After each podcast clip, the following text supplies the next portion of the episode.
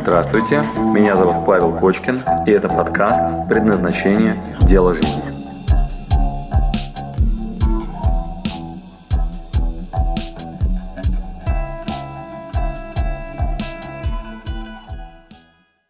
А, простите, что я вам не подарил волшебный мандарин. Или волшебную таблетку. Или, вы знаете, э, что я вот не астролог, который тебе расскажет, твое дело, оно вот такое. Если у вас есть такие ребята, знаете, такие ловкие, вот, которые, например, по руке гадают, ну, вот к нему приходишь, ну, он тебе говорит, знаешь что, у тебя на руке все написано. Вот, ты библиотекарь, ну, вот, и точно не крановщик. В библиотеку иди работать. Однако, наша с вами, ребята, работа заключается в том, чтобы сдвинуть заливший шкаф. Это то, что позволит нам начать движение. После этого мы все равно еще не найдем ответ на вопрос, кто я, но мы получим варианты, получим сектор, в котором дальше будем искать. Вот он этот этап, вот он. После того, как вы нашли сектор, мы поливаем своими трудочасами разные варианты и только там находим точный понятный вектор, где можем использовать дальше ускорение. А еще я расскажу тебе маршрут, из чего вообще состоит клад, который мы ищем. И в нем есть три мандарина. Смотри, как интересно. Завтра мы займемся а, такой красивой проблемой, как лень. И с этого все начинается. Вот я такой да, ленивый. И это выглядит так. Такое озеро лени, и в нем точка такая. Оттуда мы должны найти первый подарок в нашем кладе. Это первый шаг, который позволяет нам пустить в жизнь новое. Дискомфорт небольшой внутренний от того, что ты меняешься. И этому нужно научиться. Значит, однажды ко мне приходит мой приятель, Паша его зовут, и говорит, слушай, говорит, я на карту поставил абсолютно все. У меня есть договоренности с э, телеканалами, и они все через два дня приедут вот в это место проводить красную дорожку. А, приедут артисты, приедут э, зрители, это анонсировано вот в этих вот там СМИ и так далее. Вот, говорит, мне не хватает сейчас, ну, примерно 20 тысяч долларов для того, чтобы там построить сцену, саму красную дорожку и вот это вот обрамление. А он говорит, Паш, говорит, ты знаешь, если я не решу этот вопрос, а у меня два дня, два дня на то, чтобы вся моя жизнь просто пошла крахом. Вот, у меня не просто кризис, вот, у меня, говорит, вся моя вообще наработанная репутация, долги, говорит, какие-то будут просто нереальные, говорит. Я пока, говорит, не понимаю, говорит, вот как сейчас поступить. Посоветовался, говорит, приехал. Значит, Паш Пудану я даю следующую инструкцию. Идешь и погружаешься тотально, и берешь на себя ответственность в самый худший сценарий. Прям забирайте. Это когда-нибудь вас спасет. Вот, когда-нибудь, когда у вас будет совсем кранты, не такой, как сейчас детский сад, да, продажи упали, что-нибудь еще, а когда будет совсем хреново, это история вас спасет. Значит, я Паше даю инструкцию. Говорю, Паша, говорю, идешь сейчас и представляешь себе, что случилось все самое худшее. Что приехало телевидение, приехали артисты, куча народу, вот, которые тупо лазят по полю, вот так. Ты, естественно, смылся от стыда. Вот. А, организатор спрашивает, сейчас, сейчас подойдет наш главный, вот, и тебя нет, вот, народ начинает материться, вот, кто-то устраивает дебош, вот, кто-то там начинает друг другу кидаться, там, не знаю, бутылками, вот, э, все это снимают камеры, потом рассказывают, что красная дорожка Муз-ТВ прошла вот так, вот это показано по телеканалам, вот это нормальная новость для телеканалов, вот, да, Паша Пудан, собственно говоря, приобретает новый статус. С его карьерой, со всеми остальными делами возникает очень интересный э, вариант развития событий. Вот это состояние, мы тут на днях едем летом на Санторини, расслабленности и принятия, как оказалось, является самым важным для того, чтобы вы дальше могли эффективно действовать. Пока вы находитесь в стрессе и под напряжением, никаких адекватных решений найти не удается вообще. Вот. И Паша выполняет эту инструкцию и идет, и он говорит, говорит я иду, вот, и понимаю, что прям если это произойдет, то вообще вся моя жизнь идет прахом. Иду, говорит, на грани с тем, что вот реву, прям реально представляю, что вот, ну, вообще все. Вот, что с ним происходит? Он идет гулять, у него в кармане 50 рублей, он покупает на них сигареты, и ему дают сдачу, и у него в кармане остается 10 рублей. Он берет эту 10-рублевую купюру и потом говорит, я бы никогда не поверил, если бы это со мной, говорит, не произошло. Вот. Он говорит, на этой купюре написано, Павел, не ссать.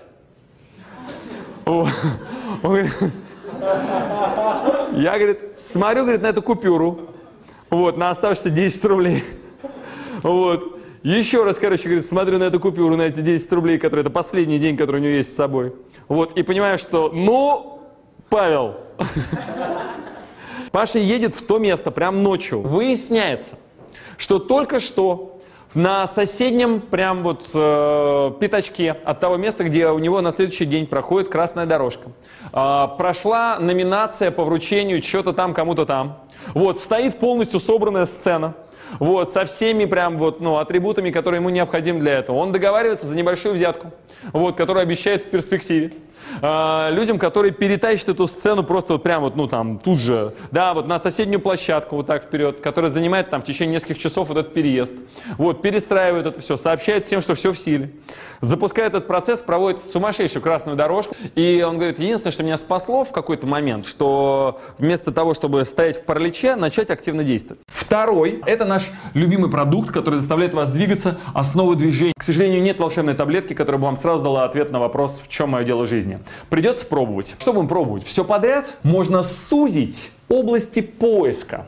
И на этом мы делаем еще аж 25 часов практик. Значит, для начала первое, что мы делаем, надо начать сделать что-то по-другому. Залипший шкаф, вот этот первый миллиметр залипания – вот он гораздо дороже по деньгам, по усилиям и так далее, чем все остальное. Понятно, что он сначала залипший такой, болото такое, знаешь, застоявшийся, вот эта вот зона комфорта так называемая. Поэтому для начала есть некая технология делания чего-либо по-другому. То есть надо просто начать ездить другой дорогой на работу. Есть левой рукой, ну, короче, надо начать как-то меняться. Это обязательная история. Раскачивать шкаф. Вот, это первая очень важная штука, потому что страшно. Дальше есть понятие мечты. Маяк в тумане должен появиться. Потом что ты делаешь? Модель Значит, например, у тебя появляется мечта какая-нибудь, например, салон красоты, да, и ты говоришь, блин, вот там мне гораздо больше энергии, чем если я бухгалтером работаю. Вот, и ты думаешь, салон красоты. Дальше вот у тебя вот эта мечта, как бы мне быть в индустрии красоты, вот, надо, во-первых, что надо сделать? Надо найти первоисточник, почему она кайфует от салона красоты, вот, а при этом, например, не кайфует от бухгалтерии. Далеко не факт, что причиной является салон красоты. Может быть, это что-то другое. Может быть, там возможность общения с людьми, да? Вот, или еще что-то, ухаживание за телом. Значит, есть проявление, например, салон красоты – да, бухгалтер – нет. Вот, мы начинаем лезть. Что это за ветка? Например, уход за телом. Вот, тогда ствол, если она права, и там уход за телом является базовой историей, тогда оказывается, что можно не только в салоне красоты работать, а где еще? Ну, прям массажи. Везде, где есть уход за телом. Руслан Юлдашев, например, он открывает в себе, что ему на жизнь выпала задача вот у него в роду всегда были сильные женщины. И он после предназначения такой, с меня начинается род Юлдашевых, у которых в роду кто? Сильный мужчина. И он так это... Миссия, да, основная? Значит, дальше возникает видение. Это как же это интересно мне теперь реализовать род Юлдашевых, с которого начинается сильный мужчина? Какие, какие вообще идеи?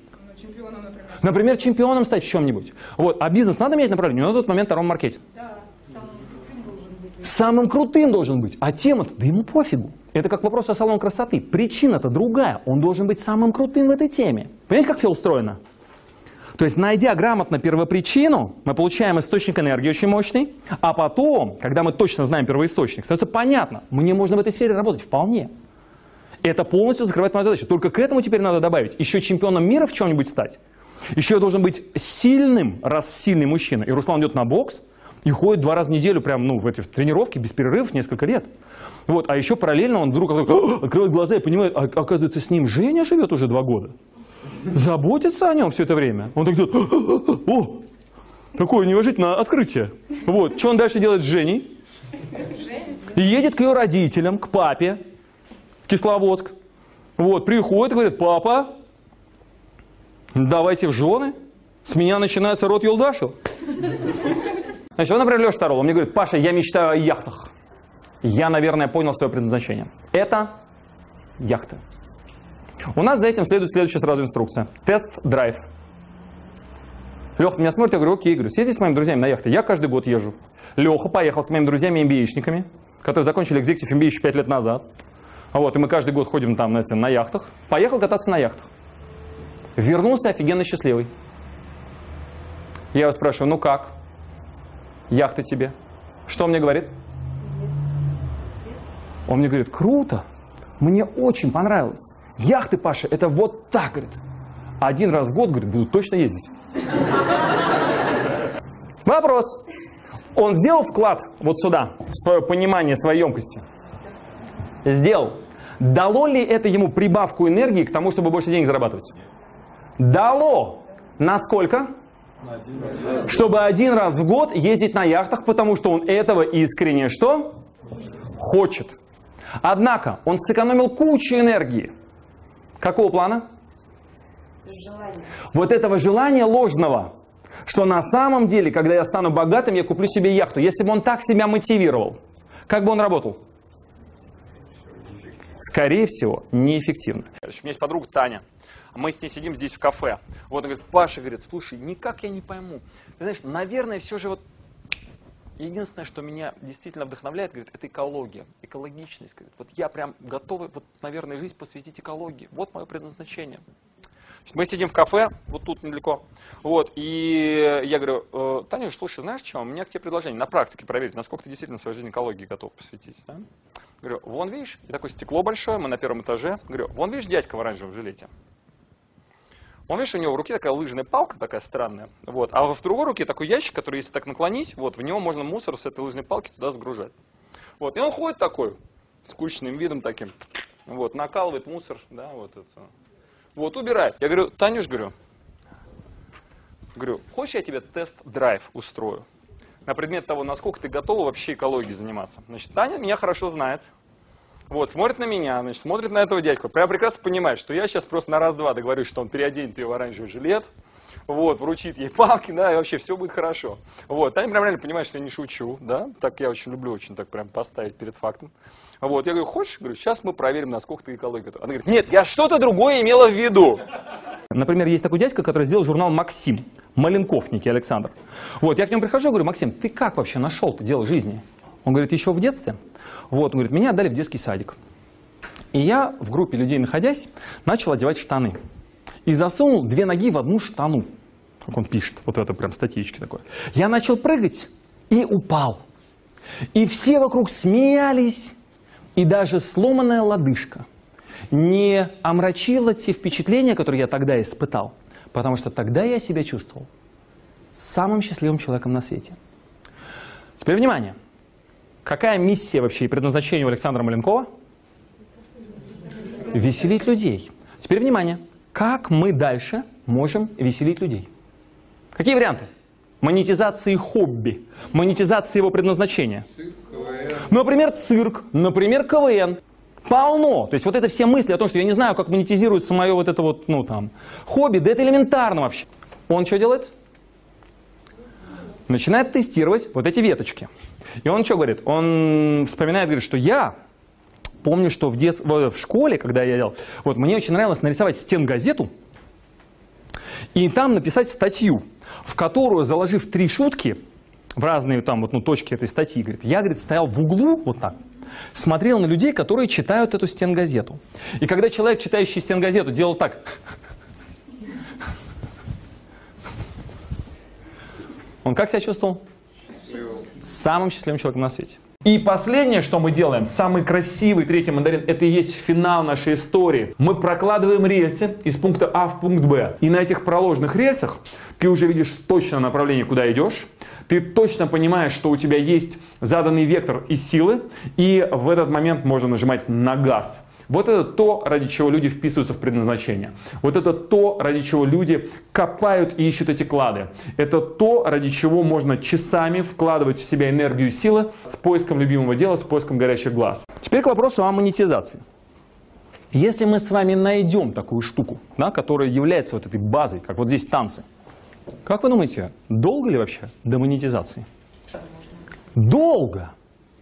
Вспоминаем, в случае этой девочки. Нашли, окей, танцы. Вы думаете, она сразу миллионерша и известна на весь мир? Сначала надо было пойти учиться. Сколько она училась в этой хореографической школе? Лето 8, наверное. Сколько лет она потом работала вот э, в этой там, в каком-то королевской там балетной труппе? Когда она создала свою компанию и когда она стала известной на весь мир, миллионершей там вот и поставила Кэтс, да, или что там поставила это Джилл? Понятно, да, что это огромный труд. Вот, а тут я вот недавно, буквально пару дней назад, встречался с парнем, его зовут Максим. Вот, и он принадлежит компании Борг. Я вот так с ним сижу, говорю, Максим, говорю, слушай, говорю, я иногда прям вот, ну, парень, думаю, я сейчас жизнь свою посвящаю вот таким, таким простым вещам, вот, ну, как-то это дело жизни, да, там. Говорю, а до этого у меня всегда были понятные простые бизнесы. Говорю, меня это немного смущает. Вот, а он мне говорит, да ты что, говорит, ты не понимаешь, какую ты ценность вообще выдаешь в этот момент? Вот просто насколько это дорого и ценно. Я говорю, слушай, ну вот мы уже два года в этой теме, и не могу сказать, что это прям такая, знаешь, вот всемирная какая-то волна такая. Он говорит, два года? Говорит, ты вообще еще даже не начал ничего делать. Итак, сколько времени проходит до монетизации? Много. Это достаточно большая работа, чтобы вы начали монетизировать свое хобби. Особенно еще важный нюанс, если вы до этого не ошиблись с тем, что это действительно мое. С учетом того, что у нас есть э, средняя школа, в которой 10 лет мы убивали гения, и мы об этом уже поговорили, э, для того, чтобы найти и реализовать свое предназначение, надо бы другие три класса ввести. Первое – это понять свою предрасположенность, понять свое предназначение. Значит, шаг номер два. Назовем его тест-драйв. Есть обратная сторона успеха. Для того, чтобы стать великим музыкантом, э, этот человек однажды согласился взять на себя ответственность и купить рутину. Прежде чем он стал великим музыкантом, который стоит на сцене, софиты светят в глаза, камеры снимают, тысячные залы. Через что он прошел? Надо быть настолько уверенным в том, что это мое, чтобы вот здесь не слиться.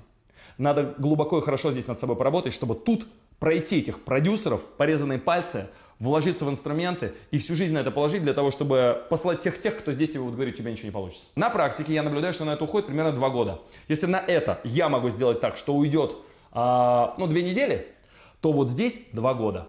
Так вот, момент, когда мы получаем адекватную такую сверхприбыль, да, такую, когда за талант начинают платить, когда начинают компенсировать за это, вот, это примерно, ну, вот, ну, на третий год уже можно, ну, кайфануть. Спасибо, что дослушали до конца. С вами был Павел Кочкин. Если вам понравился этот подкаст, пожалуйста, скажите об этом мне. Нажмите лайк. Пусть будет видно и другим, какие подкасты хороши. Услышимся через неделю. Пока.